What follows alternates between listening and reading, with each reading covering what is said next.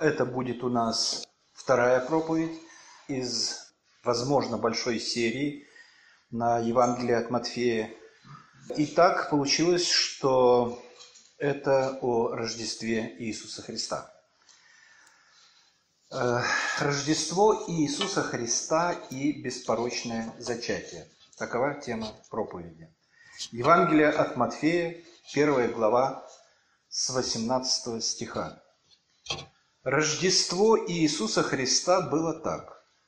По обручении матери его Марии с Иосифом, прежде нежели сочетались они, оказалось, что она имеет в чреве от Духа Святого.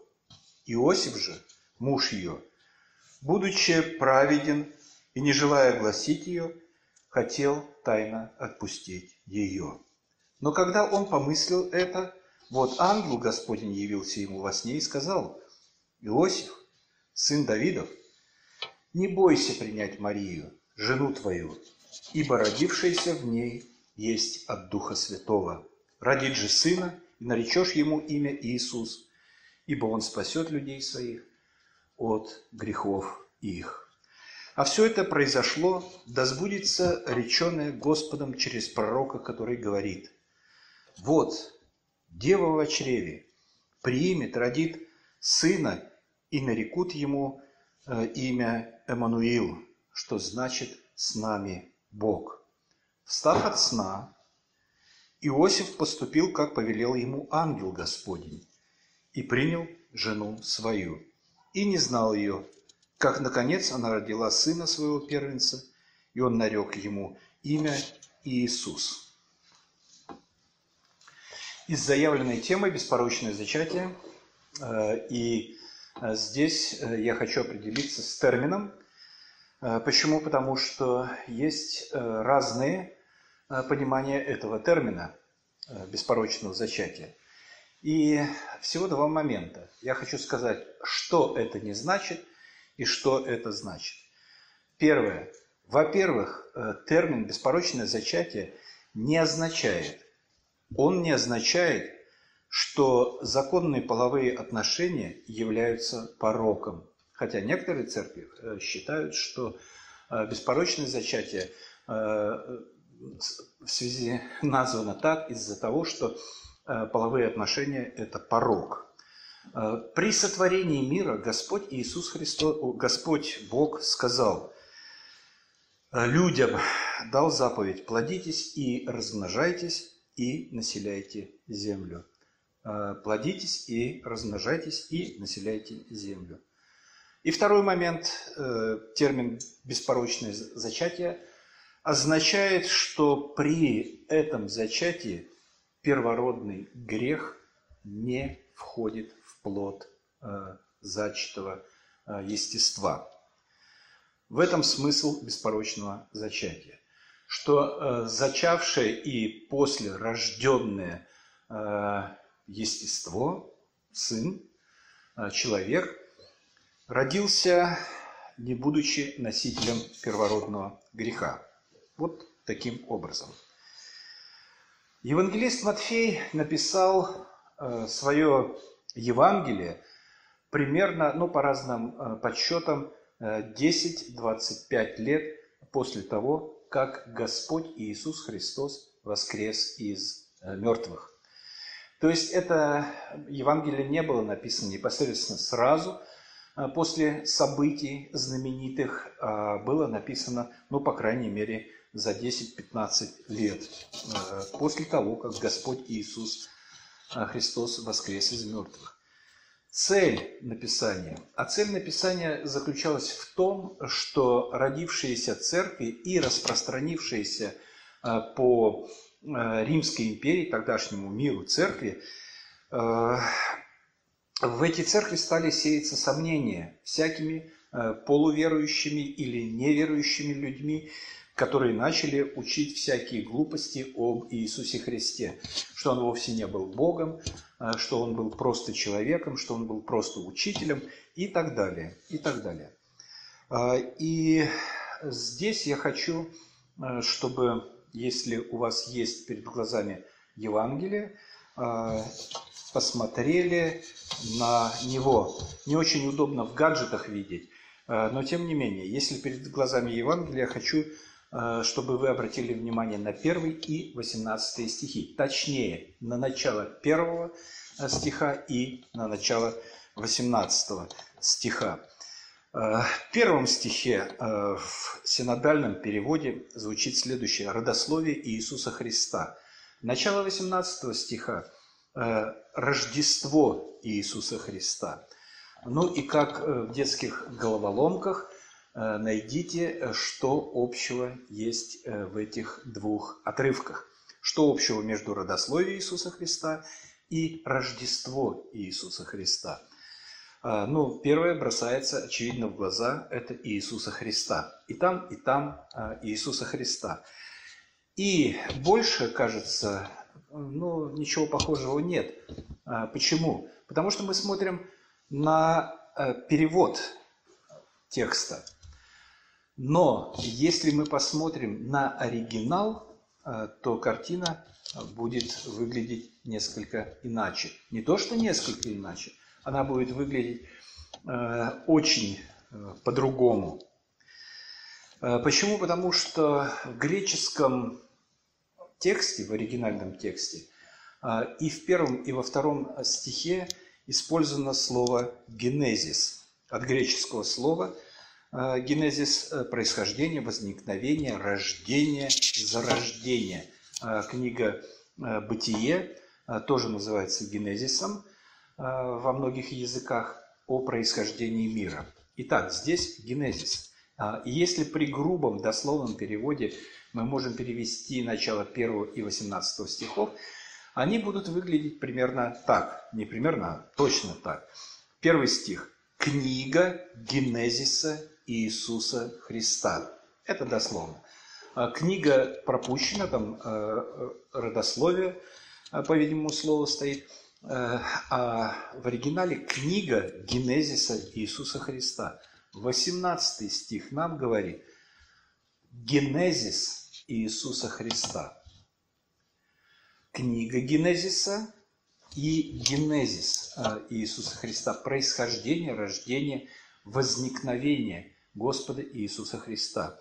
А, где же нюанс? Вот нюанс этот как раз при переводе теряется. Но в чем же этот нюанс и где этот нюанс? А вот как раз а, нюанс в том, что Матфей показывает сразу с, первой, с первых стихов, он показывает генезис, происхождение царское Иисуса Христа, что Он царь, а, его происхождение царское, а начиная с 18 стиха, его божественное происхождение. А, и это очень важно. Почему? Потому что евангелист Матфей сразу берет быка за рога в греческом тексте. В переводах теряется. А, но поэтому Э, полезно э, обращаться к первоисточникам, и э, пусть даже со словарем ну, поковыряться и понаходить вот такие интересные штучки. Генезис человека Иисуса Христа и генезис Иисуса Христа Бога. Перед нами открывается сразу картина. Господь Иисус Христос – человек сто процентов, и Господь Иисус Христос – Бог сто процентов. А, не 50-50, не Бога-человек. Мне очень не нравится тер, тер, термин Бога-человек. Почему? Потому что он э, мне напоминает кентавра. Знаете, что такое кентавр? Кентавр, да, замечательная лошадь, э, с, только вместо шеи у нее э, тело человека э, такого, да. Э, они жили в Греции, эти кентавры. Э, на полуострове, который такой горой отделен от всей остальной Греции. Туда очень тяжело было заходить. И там они водились в этих лесах. Легенда. Легенда. Тем не менее. А, они еще и с луком могли стрелять, эти кентавры. Да, такие вот животные были. Полу, полу. Получеловек, полулошадь. Э, Господь Иисус Христос не получеловек э, и не полубог. Он сто процентов человек и сто процентов Бог. Ну, так мы понимаем это. А, и это очень важно. Почему? Потому что это, э, это подтверждение богословия э, христианского богословия о триединстве Бога, о том, что Господь Иисус есть э, Сын Божий и есть Бог. А, и дело в том, что дьявол, видя, как распространяется церковь, христианская церковь, видя, что его подвластных, его вассалов, его рабов расхищает э, Сын Божий, очень активно и активно начал бороться против э, Господа Иисуса Христа и против Церкви. А, и э, в Евангелии от Матфея есть такая запись, где э, Господь Иисус Христос спрашивает э, фарисеев и книжников, что вы думаете о Христе, чей он сын? Говорят ему, Давидов. Говорит им, как же Давид, Э, по вдохновению называет его Господом, когда говорит, «Сказал Господь Господу моему, сидя десную меня, доколе положу врагов твоих в подножие ног твоих». Итак, если Давид называет его Господом, как же он сын ему? То есть Мессия, э, по словам Господа Иисуса Христа, не может быть сто процентов сыном Давида. Почему? Потому что Давид при откровении Божьем говорит э, Господу своему, Э, сиди одесную ног своих. То есть э, кто-то, этот Мессия, к которому, к которому он обращается, он называет его Господом. Давид называет Господом Сына Божьего. Поэтому вроде как бы нестыковка. Но на самом деле, что получается? Он Сын Божий, но и в то же время он Сын Давидов. И поэтому имели место жесткие нападки на божественное происхождение Иисуса, э, на Иисуса Христа, э, на то, что э, отцом его является Святой Дух. Надо понимать, что люди в то время жили не как в наше время. У них была другая культура, у них было другое образование, у них были другие радости и много чего было другого. А, и э, культурная среда, греческая среда, э, она существовала э, совершенно в каком-то таком своеобразном ключе, или, да, скорее всего, в ключе в этом. А, и жизнь греков, она была очень занимательна и очень интересная, и она очень сильно отличалась от жизни, от жизни евреев.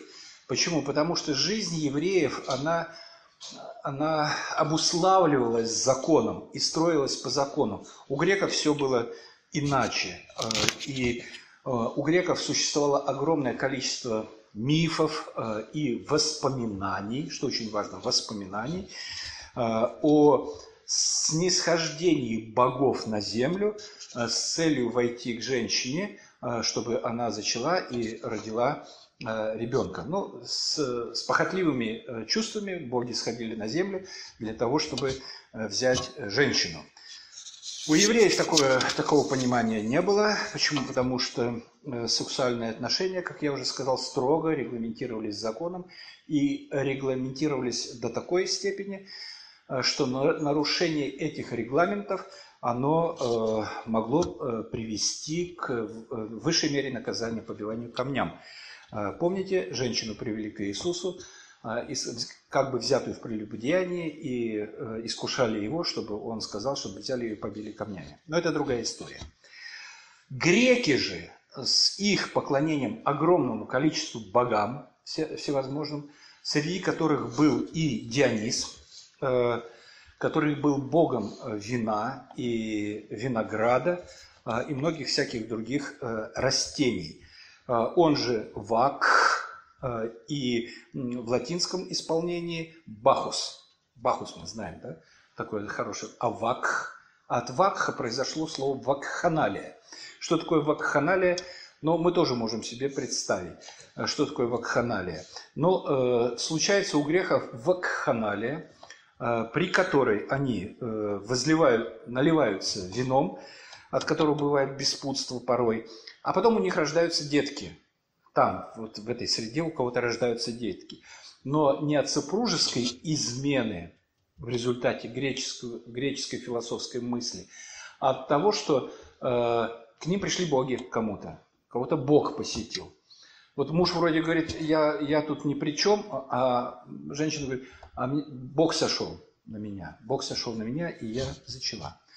Ну, сказки сказками, но был такой царь македонский, второй Филипп, Филипп второй македонский. Э, и жена у него была Олимпиада. Олимпиада. Э, и случилось так, что она зачала и родила ребенка. А Филипп вроде как бы тут ни при чем оказался.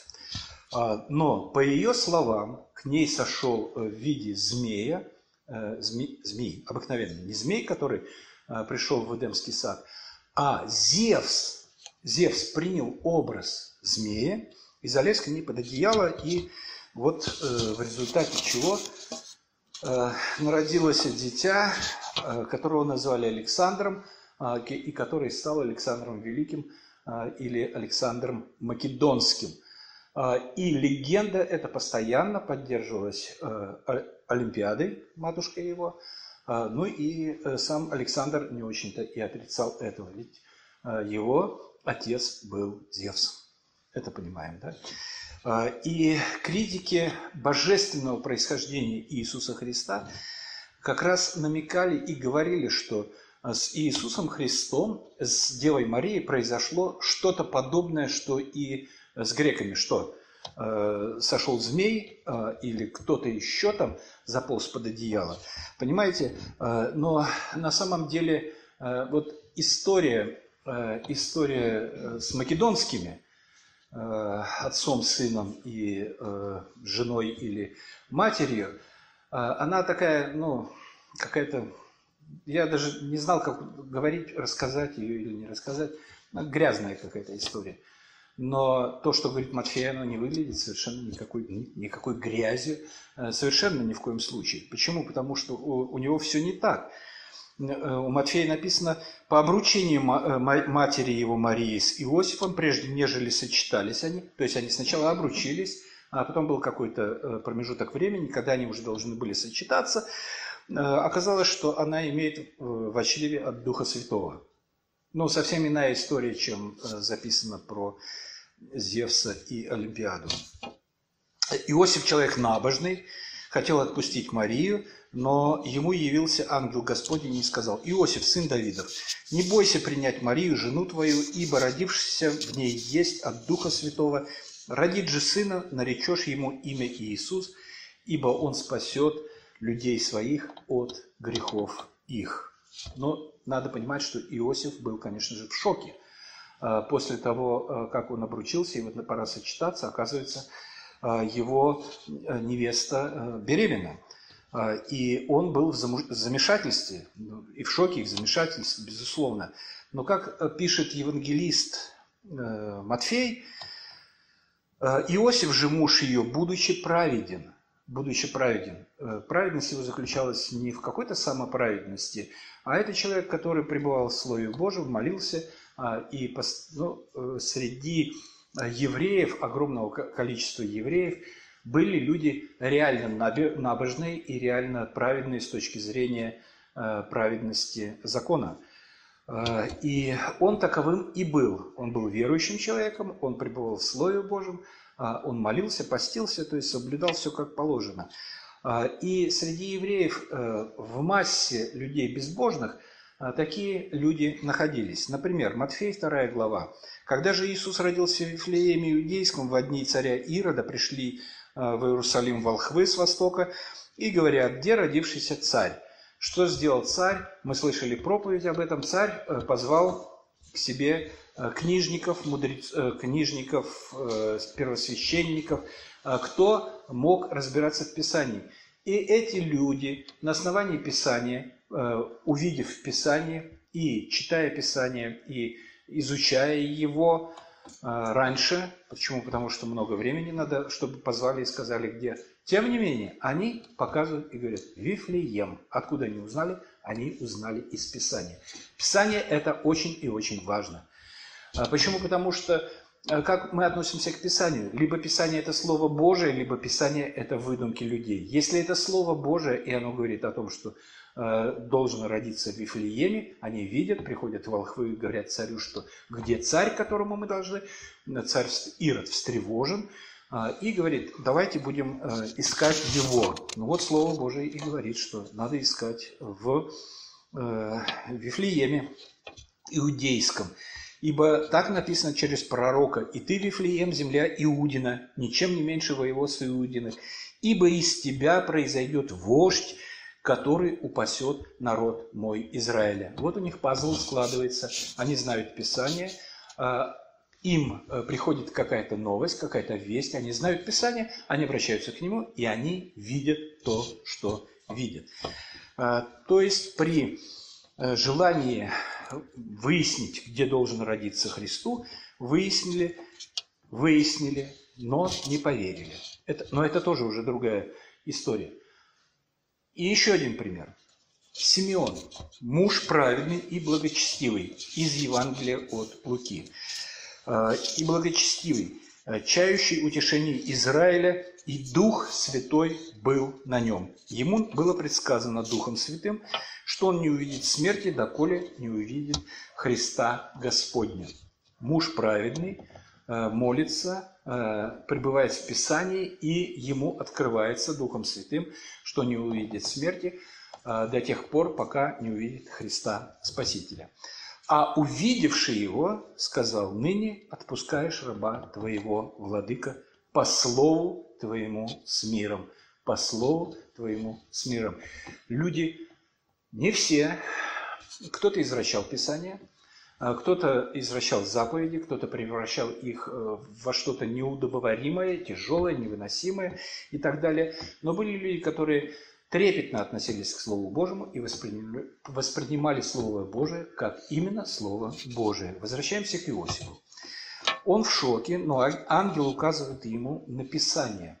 Ангел указывает ему на Писание, на Слово Божие, на пророка Исаию – и говорит, все сие произошло, то, что Мария понесла сейчас, все это произошло, да сбудется реченное Господом через пророка, который говорит, вот дева в чреве примет и родит сына, и нарекут ему имя Эммануил, что значит «с нами Бог». Что значит «с нами Бог».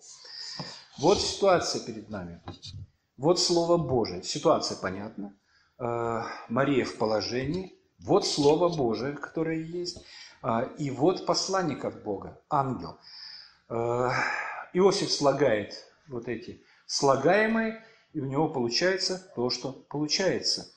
Встав от сна, очень интересно. Вот очень интересные слова. Встав от сна, где он видел ангела? Встав от сна, э, он спал. Он спал. Э, и это сон. А теперь деяние вспомню. Э, проповедь Петра, начало проповеди Петра. «И старцы ваши сновидениями вразумляемы будут». Очень интересно. Э, и э, сновидение, что такое сновидение? Это субъективное восприятие образов зрительных, слуховых, тактильных, вкусовых и обонятельных, возникающих в сознании спящего человека, а, предположительно и некоторых животных. Да, животным снится, бывает. Совершенно точно. Но мы говорим о людях. Это, это восприятие образов, а, которые мы переживали, которые мы переживали раньше. А, и образы эти могут э, видоизменяться каким-то образом, но они строятся все равно на э, пережитом нами. А, и причем здесь зрительные образы, слуховые образы, что-то мы слышали, воспроизводится, вкусовые, э, а, огурчик соленый приснился и, и слюна отделилась во рту. Да, так и получается на самом деле. А, и они отражаются в сознании спящего человека. А теперь, если человек пребывает э, в Слове Божьем и в молитве, э, то может ли это отображаться э, каким-то образом, пусть и насказательно, но во сне человека? Может ли это повлиять? сновидение, наука о снах, но она не так называется, как-то по-другому, я забыл, прошу прощения. Посмотрите, погуглите, найдете. Это очень просто. Но это наука. И она говорит, что это отражение у нас существует. Поэтому Я хочу сказать, чтобы, чтобы мы не призываю купить сонники и разгадывать сны, что значит приснившаяся корова, что, что значит что-то еще. Но тем не менее, пережитое нами может приходить к нам в виде каких-то Э, подсказок э, и какого-то влияния, оно может оказывать на нас влияние. Э, Иосиф спал. Проснувшись от сна, он принял Марию, как мы читаем, и тем не менее. Поэтому я призываю, пользуясь случаем и веря в рождественские чудеса, больше пребывать в Слове Божьем. Почему? Потому что это так или иначе э, может отражаться э, на нашем восприятии образов, э, даже те, которые приходят к нам во сне, и не, отмахив, а не отмахиваться от них. Может, действительно нам ангел Божий что-то хочет сказать и что-то нашептать, а мы говорим, что это все неправда. Если наше, наше, наше мировоззрение – будет больше и больше строиться на восприятии Слова Божьего, почему бы и нет. Э, в Рождество э, случаются э, чудеса. Поэтому, дорогие братья и сестры, с Рождеством, Рождество продолжается, продолжается, продолжается, мы продолжаем его праздновать, с Рождеством Христовым, благословений вам, благодати, здоровья, радости и счастья – Э, в наступающем Новом году. У нас так чудно совпало, э, прям как в Писании. Сначала Рождество, потом Новый год, а не наоборот. А почему? Потому что на, восьмой, день понесли в храм обрезаться э, младенца, так записано. Поэтому 25, 26, 27, 28, 29, 30, 31, 8, 1. Вот я пальчики зажимаю. Первого, да, первого Новый год, 1 января. С наступающим Новым годом! Э, мир в ваши дома э, и всем вам слава Господу за все Его милости, за все Его великие дела.